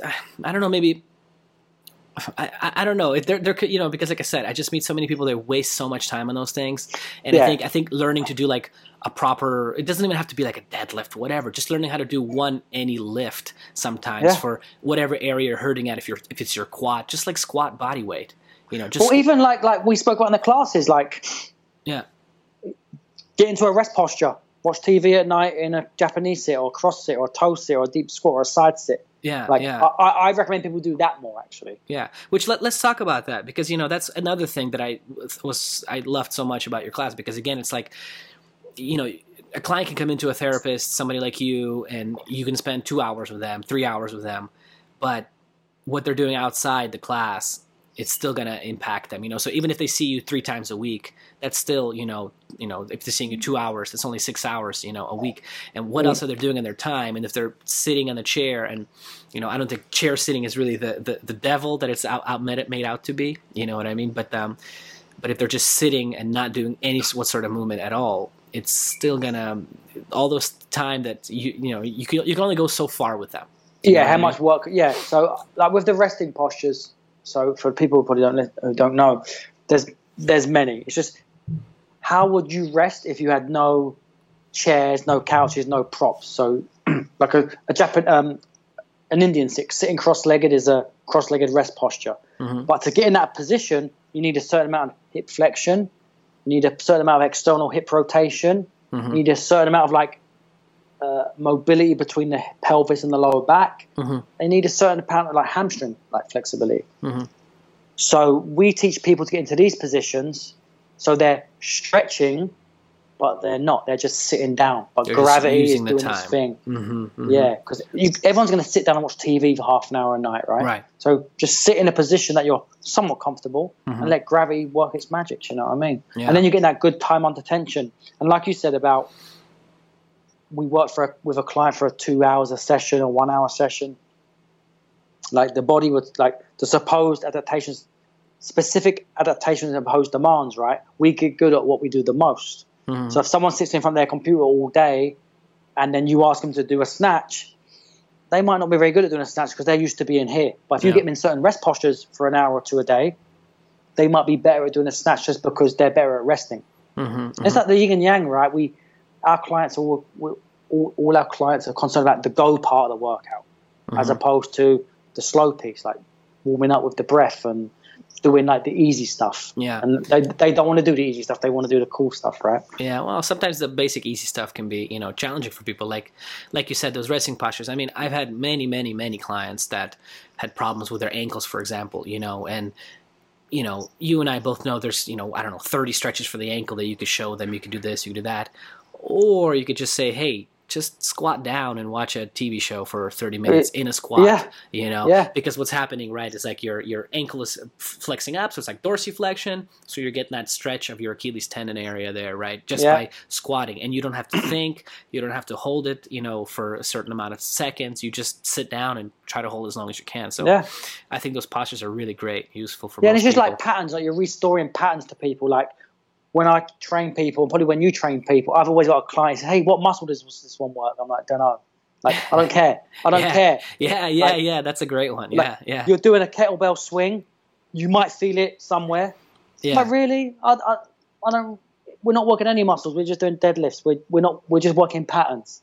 And yes, your arms might get sore. Yes, your glutes might get sore. But we're not thinking about that. We think. And I, I haven't trained people with muscle training for a long time. yeah. It's all patterns. Yeah, that's smart. That's smart. So you kind of Yeah. use that maybe that Paul Chek kind of approach, sort of, right? Where he has, you know, Exactly I think it's that. push pull, squat, hinge, uh, Squat, twist, and twist, yeah. um, Lunge. gait, right? Lunge. Yeah. Yeah, yeah, a, yeah, exactly. Yeah, That's and exactly I think that's a great way people. of breaking it down, you know. And there's other guys that have done it like that before him too. But um, I think the main guy who did it, the original guy, was a guy called Ian King. Yeah, Ian King know- from Australia, right? Yeah. Yeah, I don't know much about him, but apparently he was the original um, guy who Well, developed that you thing. never fucking know, man. But yeah, everybody Oh, says yeah. the original guy, you know. But that's the best way to train because then, like, we just developed a program, me and Kiki, called PPP Fit, Mhm. and it's a body weight training program. It has five five levels, so Mhm. one through five. One somewhat easy, and it gets progressively more challenging. Mhm. Uh, all body weight, uh, five warm ups, again, getting progressively more difficult, a cool down based on what we do. And it's all based on the rules that we spoke about the joint by joint theory, uh, the Janda's up and lower cross. Mm-hmm. Um, and we go through, it's, it's, a timed workout using the push pull. Mm-hmm. Then we use a, a twist, a lunge, an anti rotation, uh, mm-hmm. a back plank, front plank. And in between exercises, we um, teach people how to roll. So if this is what happens all the time, and I'm sure you see it all the time. Mm-hmm. People are doing, say, planks. Yeah. And you say, stand up, we're going to go and do lunges now or whatever. And they get up and it's all horrible. You're like, what the fuck? Like, you've just done all this really good form, and that's the way you're going to get up and get down. Yeah. So in our program, we're teaching people how to go from exercise A, they're going to roll like a primitive roll, like we spoke about in the, the classing, how people roll from position from prone to supine. Mm-hmm. So that's part of the transitions and how they get up from the floor and get down to the next exercise. Mm-hmm. So this program is basically we've got people getting up and getting down every 10 sec every 20 seconds. So we use that Tabata protocol. So they're always getting up, getting down, and rolling. So mm-hmm. that's all like fed into the program. So we don't have to teach people how to roll because it's part of the program. We don't have a separate uh, getting up and getting down from the floor because it's built into the program. Mm-hmm. We're, t- we're clicking off all those boxes: hinge, push, pull, leg, quad, hip, rotation. That's all baked in.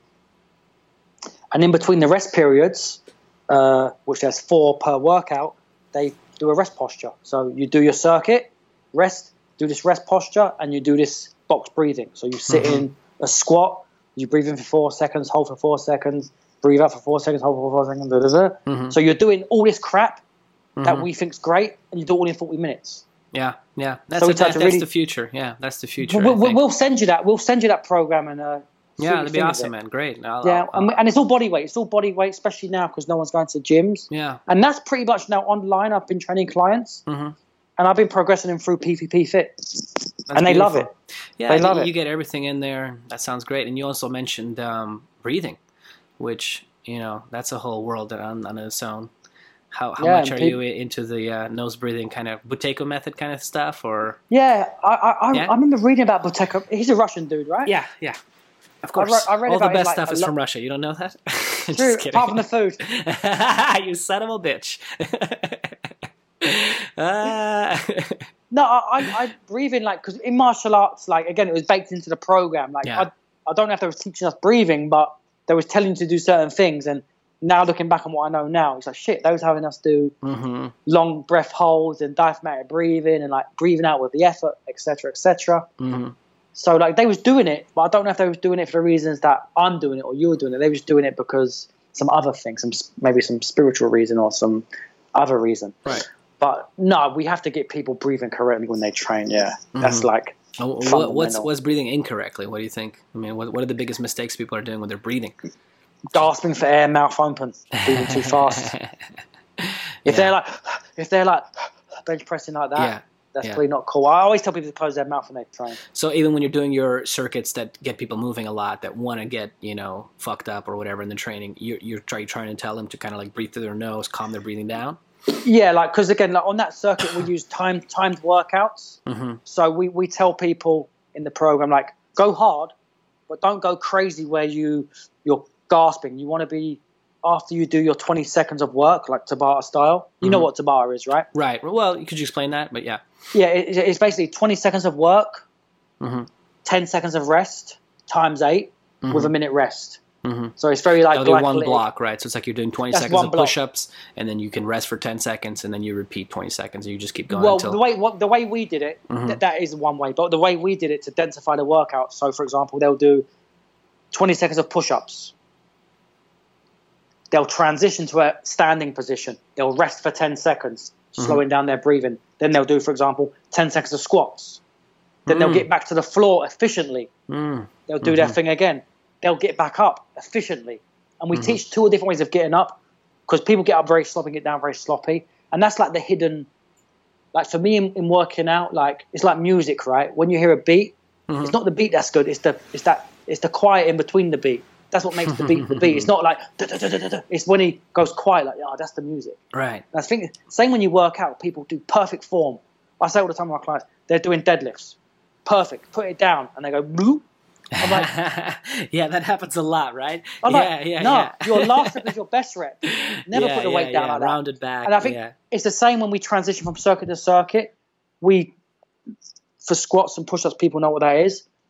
So, like, get to the floor efficiently, correctly, Mm-hmm. and get up efficiently, correctly. Like, that's the magic. Like, yeah. squats and the push-ups are great, but how do you do it and what do you do in between? You've only got 20 seconds to recover, so don't check your phone, don't look around, like shake and breathe. hmm hmm Which I And think then- is great, especially you know, especially with the getting up and getting down thing. I mean, I have it's one thing that I work on with older clients, for example. I just literally Exactly. have them do you know variations of just get off the floor, get back on the floor, and you'd be fucking surprised, man. Some of those, you know, when they get in their sixties and they haven't worked out a bunch throughout, you know, Even even younger.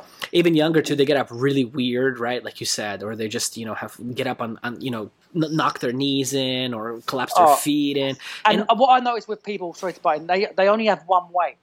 yeah They have a way of getting down and a way of getting up. So if I have a client who always goes down on their left knee and their right hand, hmm I'll say next time go down the other way. yeah it's sort of like I- I- crossing your hands right when people cross their hands a certain way i always Yeah, catch my you- clients and i always say cross them the other way just to fuck with them Yeah, a it's little horrible. bit. Like, yeah. but it, but it's Or when they good do this as well. Yeah like finger exercises and stuff you know i've done like sort of thumbs up and you have this one and you kind of switch them i think it's Yeah. great stuff do you do you do anything like that with your clients like sort of games i, I think you're doing so much with your clients though so that Not that intricate, maybe. Like Yeah. I'll, I'll do some mobility stuff with clients. Yeah. I think the Indian club stuff for clients is enough for their brain. But Mhm. with the getting up, getting down stuff, by the way, Mhm. I was at a seminar with Dan John. Do you know Dan John? yeah yeah yeah big guy yeah Yeah, he's cool. He's he's good. He, he's really the good. Like goblet real squat well. inventor that's what they say What did I say? Well, what? he- he- the goblet squat. He's the one that coined the term, I think. You know, Oh, the having the, name. dumbbell here, right? Yeah, the goblet. That was his. That's probably doing that. He's doing that in Russia like 300 years ago, probably. yeah. Just called a squat. Just called a squat. yeah, Gopniks do that. You know, Gopniks are in Russia. No. A No. Gopnik is like a Russian. It's a Green Street hooligan. That's Russian version. You know, they wear the Adidas pants kind of thing, and they'll squat down by the uh, by the subway or whatever, and smoke a cig- cigarette while they're sitting in a squat. So, Perfect. That's a Perfect, functional baby. human being. But no, what, what Dan John was doing at a seminar, he did a circuit, Mhm. like 30 seconds on, 30 seconds off, for like 20 minutes. And they say, get down, and it'll give you a way of getting down. Mhm. Roll to your stomach, get up. Get down a different way, roll to your back, get up. And he's, he had all these variations of getting up and getting down. And it was work. And I was like, sweating. yeah, and it's it's it's it's great because sometimes I say to a client like with the the squats and push up uh, example, they're like, "Oh, can I just do all the push ups?" I'm like, "No, get up. Like that's that's the workout. Get up, do the squats, then get back down. That's the work. yeah, yeah, and doing It's like it the bonus work. We just drip in, we feed in. Yeah, yeah, which is great. I think it's just great variation. But you know, you can also get a lot. Of, you can get really anal about that stuff too. But I think just having fun with it and just going around with it, not taking it too Yeah. seriously, is the best. It's yeah, it's like how complicated and how strict you want to be. As long as they for for for for, for longevity and life, Mhm, our older clients, as long as they got two ways of getting up and getting down, I'm mhm. okay with that. You know what I mean? Because most people in their 60s, 70s, 80s, they're going to fall eventually. Yeah, yeah. And I need to be able to roll and stand up. hmm hmm So, what kind of things you uh, recommend uh, diet wise? Or I mean, you know, it, it's such a it's such a um, polarized world these days, right? Where it's like if you recommend Yeah, one thing, you're an I- asshole. I mean, do you I do you like- spend much time recommending things? with nutrition, yeah, no. Mhm. I just tell people like to eat real food and yeah, that's a big one. drink water and like don't like if it just eat food. Like if it's meat, if you're if you eat fish and potatoes and vegetables, just don't eat shit out of boxes and cans too much. Yeah, I like the CrossFit philosophy. Like, no, who was it? It was uh, Michael Pollan. He Mhm. said, just eat, just eat food. Like, eat what you want. If you want, if you want to make cake, if you want to eat a cake, make eat it. cake, but make make it yourself. Yeah, yeah, it's a So great. yeah, and I've got I've got some clients who go through the whole vegan thing, Mhm. the keto thing, Mhm. the fasting thing, and I'm like, do whatever you want for a period of time, and just just check it out. Yeah, maybe that's the way to go about it, right? You're kind of rotating and you're learning. Because I think every time you spend some time being vegan, I always tell people, like, if you want to be vegan, be vegan. But the thing is that don't be dogmatic vegan. And then if you want to be carnivore, be a carnivore, but don't be a fucking dogmatic asshole carnivore. Mm. Because when you do do those things, you know, maybe you become a little dogmatic for a time, but you know, you do learn things about yourself though. You know, when you're vegan, you learn like, oh, how's my, you know, whatever sex function or how how do I sleep? I sleep worse, better. When you're carnivore, you learn, you know, how you feel in the gym, blah blah blah. So I think it's good to try out yeah. different things. Yeah, uh, diet fluid. It's like gender fluid, but be nutritional fluid. Just don't be like you heard it here, folks. I like that diet fluid. diet fluid trademark that. Yeah, yeah. So I, that... I've got um, uh-huh. I've got clients right now who are vegan, uh-huh. and they think it's the best thing ever. Um, but I'm like, great man, like I'm not a vegan, mm-hmm. and it's good because they're trying new foods, they're cooking at home more, da da da da. Mm-hmm. Um, but I, I, don't really.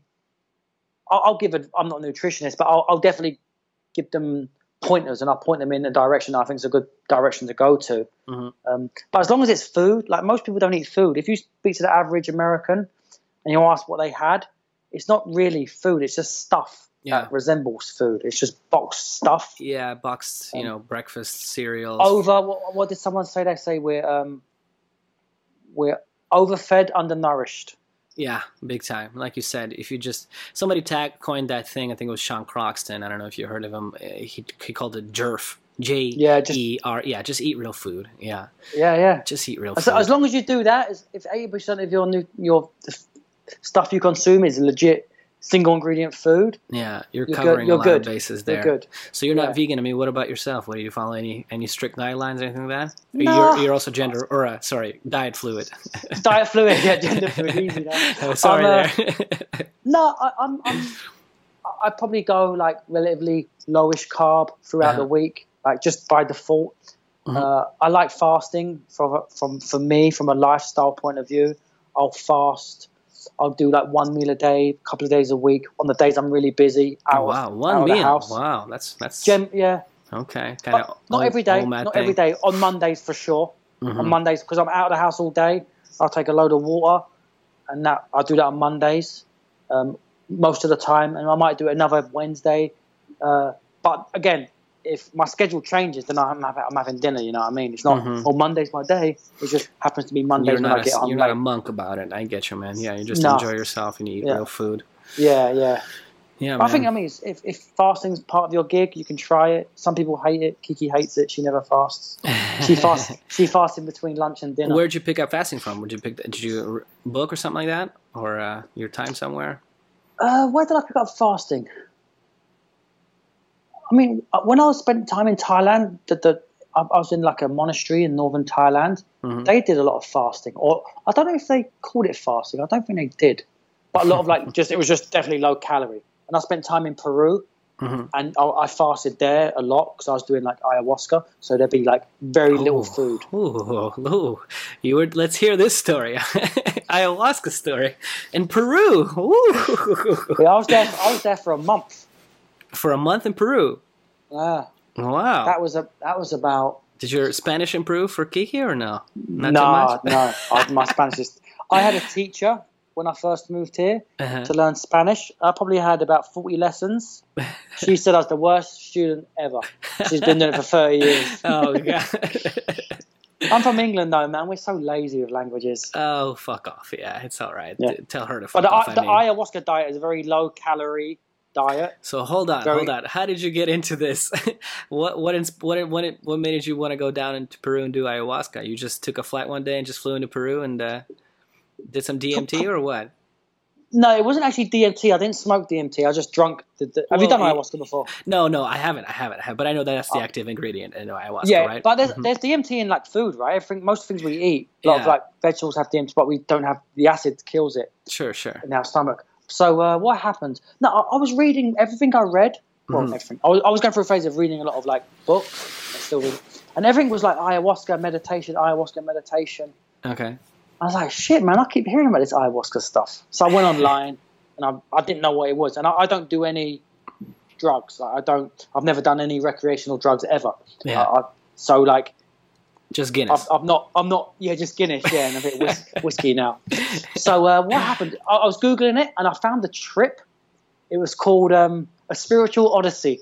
Okay. It was like a it was like a group trip, and it started in uh, St. Flores. It started in the capital of Peru, Lima. Lima. Yeah. And it Lima. went all around Peru, and you went to a shaman down in Iquitos, and then you went to another shaman and done uh, a cactus. Okay. I was like, screw it, I'm in. And I sent the money, and I told my clients, they're like, you're going to Peru.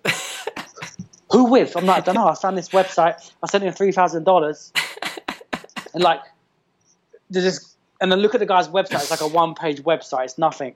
Okay. Uh, and it was pretty risky. Like I did, and I went, and yeah, man, I went to. so it was uh, a it was a trip that. Hold on. So you did it multiple times down there, or it was like a, Uh, I did. I think I did four ceremonies. four ceremonies of ayahuasca? Yeah. Get the fuck out of here, Danny! So in you one have to month. go like no in a- in in five days, six days. You did two, had a break, then did two.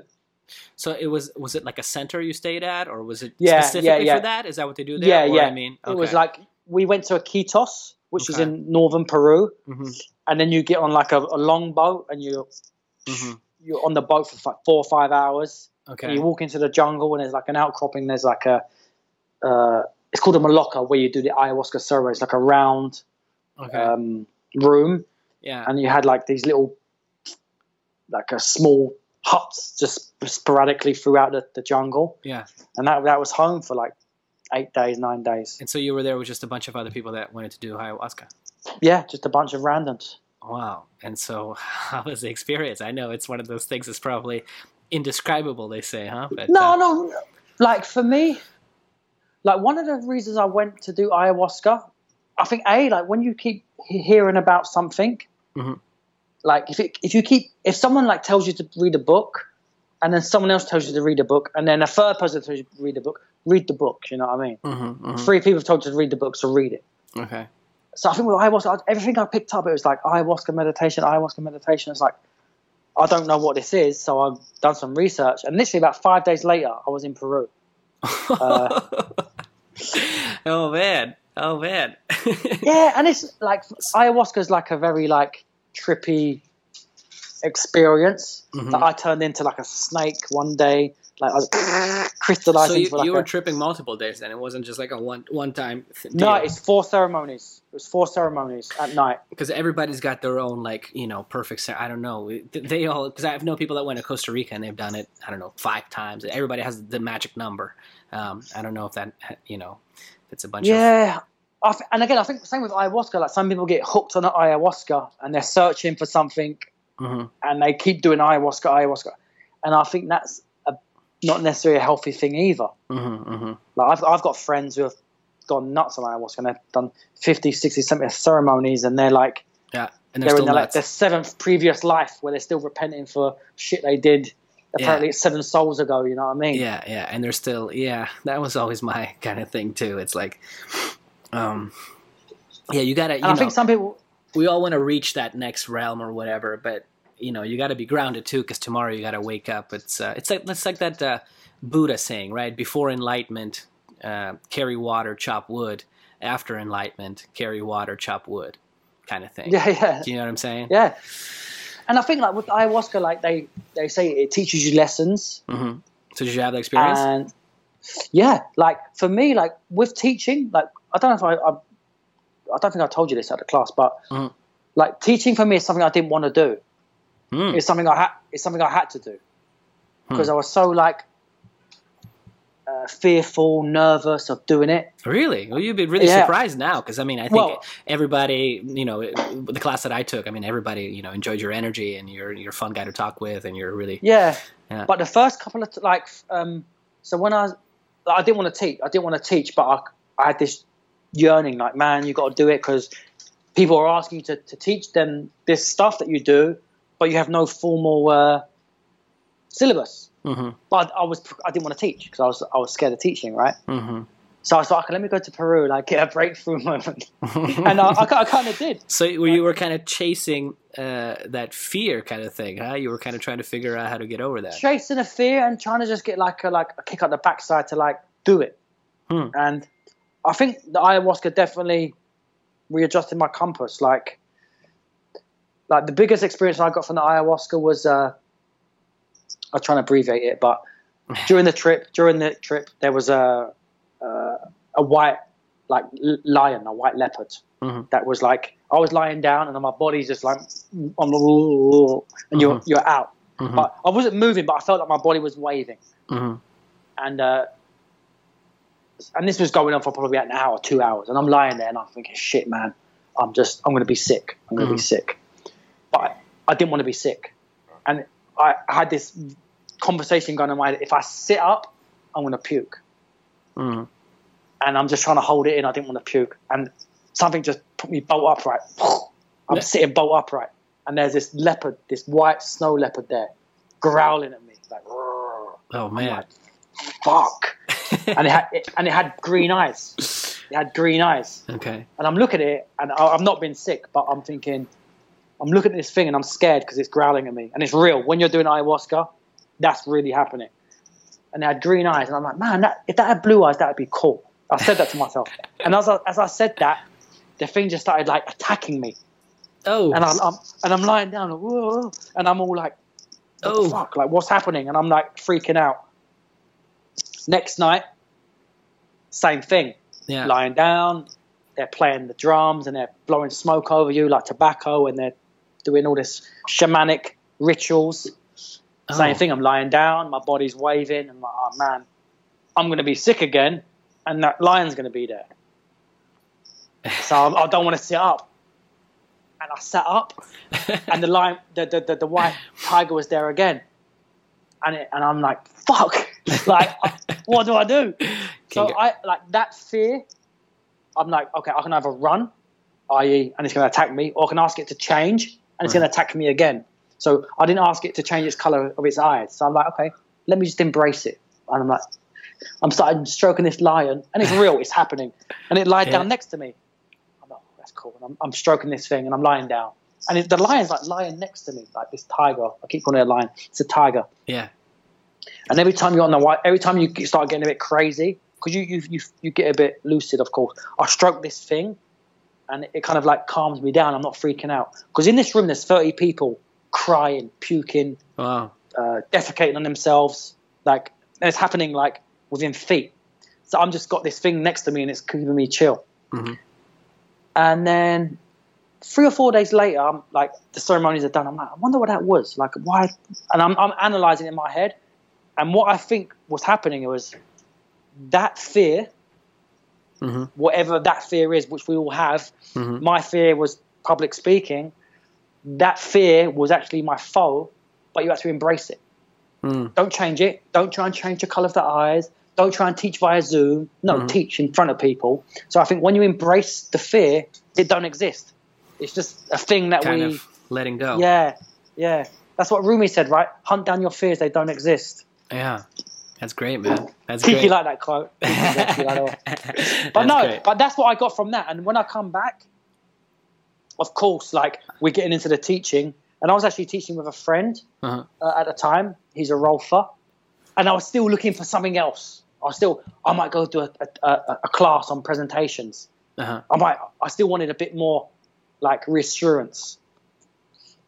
Procrastination, trying to change the script, right? Mm-hmm. And I remember he say to me, he was like, and he's not like a real bull bust. He's like, "Yeah, stop being a bitch, just teach." I'm like, sounds like an English. Guy. I'm guy. like, no, no, no, he's American. and I was like, I was like, man, good point, good point. And then I did, and it, the first one, obviously, you get over it, and you get better, and you get better, and you get better, and then those, those like anxieties, those fears, kind of just they disappear. Man, that's big. But, yeah, that's that's yeah, a great story. That man. was a good one. That that that's what I got from ayahuasca. That that and that's what it meant to me then and now. Uh-huh. It might change. It might change. And you haven't done it Uh, since, have you? No, not done it since. So it's sort of, uh, you know, which I think it should be like a sort of, uh, not once in a lifetime, but one of those experiences where you feel like you need to do it to do it. Because, like you said, I also living in LA, you know, so many people that also have done like, like you said, seventy trips, and they're in and out of it all every day.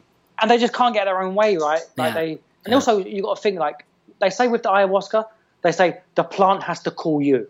You don't Mm. just go, I'm gonna do ayahuasca today because Hmm. I read it in GQ magazine. Like there has to be a real like, like I kept hearing it. Same Yeah. with meditation. I kept hearing about meditation, Mhm. and then I was like, man, I got to look into this stuff because Mhm. I just kept hearing about it. Yeah. And uh, So do you, and that's do when I started like a meditating. meditation practice now? yeah, I, I meditate every day. I've not missed a day for like four or five years. Mm. Mm. But just, again, same sort of thing. I kept hearing about it. People kept telling me about it. Then I found a center mm-hmm. that was, uh, and I looked on a Google map, and you know, you expand it, and you see the pin where the center is. The mm-hmm. pin, I kept expanding it. The pin was basically on my house mm. where I used to live in South Miami. So I was like, and and the woman, and this is when I met Kiki. The woman who was the facilitator was called Kiki, and I'm like, it's kind of weird. Like she's the person's literally next door to me. Her name's Kiki. My girlfriend's called Kiki. I don't know any other Kikis. So I did that, and then I've I've done it every day since. I've not missed a day of meditation. That's amazing, man. So uh, yeah, I think when people like, if you hear, the, if you if you keep hearing the same thing, especially with clients. If a client tells me to read a book or watch this movie, and another client says it, I I make that mm. my mission for that week to watch that documentary or watch that movie. Um, That's awesome, man. That's awesome. Yeah, um, no, ayahuasca is cool. I, I, I, would do it again, but I'm in no I'm in no rush. It's got to be one of those. Uh, it's got to be calling yeah. you. Yeah. So you you, yeah. Men- you mentioned your friend. Um, uh, that's uh, you said a rolfer. Mm. Um, and that also has its kind of, uh, you know, it's sort of a, sacred art kind of thing because they're sort of in their own kind of world. You don't you don't meet too many people who call themselves rolfers these days. I mean, no, you- well, because. I mean, I think the reason why is like rolfing training is legit. It's long, it's mm-hmm. in depth, and it's very good. I'm not a trained rolfer, but mm-hmm. I know a lot of trained rolfers. Mm-hmm. But um, if you're in a gym and you're talking to a client and, and you say, "Hey, man, I'm a rolfer. I can help your back." You're like, "You're a what?" like, it's just a woman's name, right? Yeah. Ida Rolf's name. So I think from a marketing point of view, saying you're a rolfer, it doesn't mean anything. Right. Right. But rolfers don't want to say they're massage therapists because they're not. They're rolfers. So it's a bit of a it's semantics, man. Hmm, I mean, hmm. rolfing is not massage, but to to the layman, it is. Yeah, and that also has its own kind of spirituality kind of thing to it. I feel like you know attachment, where it's like a lot of people who get rolfed, you know, have these experiences where they cry or they let go of fears, anxiety, stuff like that. Yeah, so, I've, I've had that with massage. I've had that a couple of times, not much actually, mm-hmm, but mm-hmm. It, it, happens. Um, you might have had it when you're training people. Mm-hmm. Uh, I, I, haven't actually, but um, and and some people lean into that in the massage world. There's this whole like emotional component of massage, which mm-hmm. I don't delve into that deeply, but people do. Mm-hmm. Um, and that's a whole new thing, right? Yeah. That's a whole yeah. new branch of massage, this sort of emotional, psychological element to it. But again, then you're like, how far down the road do you want to go? Mm-hmm. If you're getting into emotions with clients, I don't know. Is that our job? We're not psychologists. Um, yeah, but w- what do you think? Uh, so yeah, a, an average like uh, massage. It's a different avenue, I think. I think you froze up there for a second, brother. You, you with me? Okay. Um, yeah, yeah, I lost you for a sec. Yeah, yeah. Um, I, I heard what you said though. Anyway, um, but the average, you know, massage therapist person, maybe that's just in school or just getting out of school. I mean, what would you recommend? Would you recommend them just to maybe look into training a little bit more, you know, and to look around at those sort of things?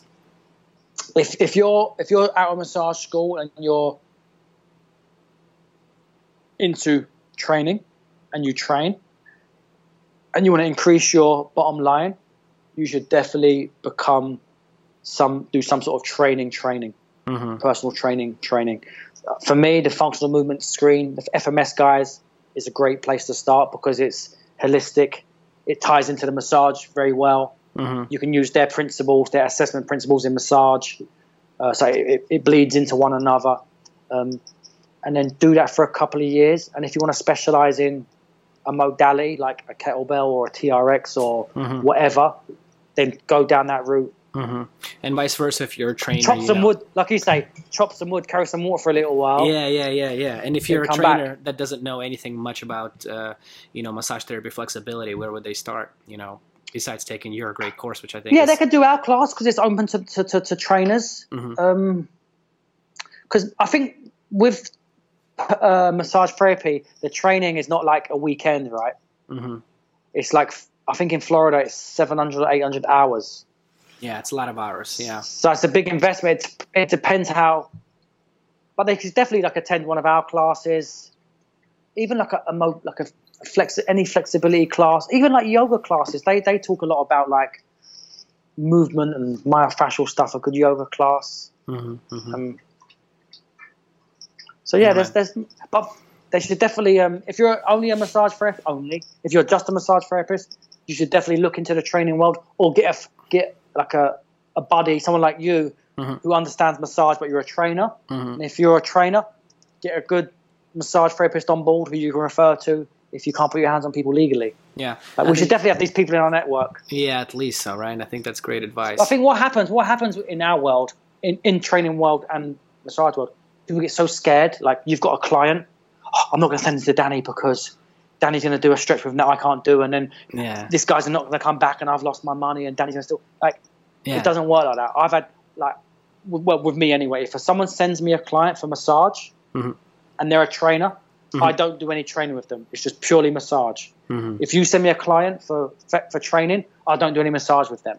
Mm-hmm. And I, I, I do what I do, and then I talk to the the referral, and we liaise and we, we talk. And yeah, and at the end of the day, it's just about you know improving yourself, I guess, right, and just getting better yeah. and learning more things, and you'll get new clients. To worry about every yeah. single client, I think so so many people worry about losing their clients a lot.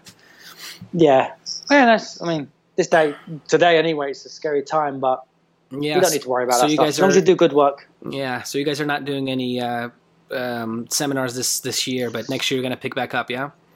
We yeah we had we had a couple planned for this year, but we've uh, we we scheduled them. We've done the online class. We've done the stretch and flexibility online, mm-hmm. which which uh, people seem to like quite a lot. Mm-hmm. Um, but no, it's just it's too much work. Like I think we can officially teach now in Florida anyway. People are not ready, probably. So, yeah. Uh, oh yeah, I mean, people are teaching, right? There are people teaching live classes right now, but it's like, especially in our world, like people probably are not working as much. They don't have much money. Mm-hmm. They don't want to travel. Mm-hmm. Uh, they don't want to be in a room with 20 people, 30 people. Uh, then all the, the, undertakings we have to take from a medical point of view with the mask. Just it's just a lot of moving parts. Mm-hmm. Um, mm-hmm. so we probably won't teach this year. And but next year, you guys pick back up. Um, your website is is it Pain Posture Performance? Yeah, so Pain Posture People know where they can find you guys. Yeah, painpostureperformance.com. We have um, the stretch and flexibility class up there. We have mm-hmm. another DVD, a downloadable DVD. That's uh, distractions and decompressions, and we have PPP Fit, mm-hmm. which is ready. I need. I'm writing a manual as we speak. Okay. There's going to be like a five. It's going to be a five, eight page like user guide for the client. Awesome. It's, it's, it's end up now like 50 pages. I'm like, oh shit, man. I need to. Awesome. I need to just I need to make it short and sharp. But no, we'll send you a copy. See what you think. Beautiful. Let like me know, it. and I'll, I'll, I'll, you know promote it out there too, and let everybody. Yeah, know. and this is and this this PPP fit is for trainers, it's for therapists, and it's just for Joe Blog. It's for Joe Blogs. Like anyone can do it if you're mm-hmm. relatively healthy. Especially these days, like, if you don't have much equipment, you don't have a gym. Yeah, that's, yeah. we don't. You don't need a gym. Like I mm-hmm. like gyms, but you can do this stuff in on a yoga mat. You don't mm-hmm. need much space, and it's it's very dense, like we spoke about earlier. I like it. I think it's really cool, actually. Yeah. Well, beautiful, man thank you so much, man. It was a great chat. Cheers, man. Thank you. Uh, think you're a, a, a, a gr- very experienced guy and a very deep and spiritual guy too, and I think that's really important. Sometimes. So, thanks so much, man. Just ch- people check out the uh, website, Pain Posture Performance, and uh, follow you on Instagram. What's your Instagram? I think it's uh, Danny Christie. No, Danny Christie's just me. That's me being a goofball. Uh, Pain Posture Pain Posture Performance is where we put more. Oh, that's right. Like substance. That hey, Danny Christie is just me, uh, food, whiskey, and kettlebells. Hey, there's nothing wrong if you, with if that. if you like that, but no, Pain Posture Performance is uh, where we post most of our good information. Beautiful. Well, thank you so much, man. Uh, say hi to Kiki for me. Maybe I will. We'll... Maybe we'll do this again sometime, eh? No, we should definitely, man. Beautiful, brother. Um, Come to uh, Miami sometime. Sounds good. We'll do.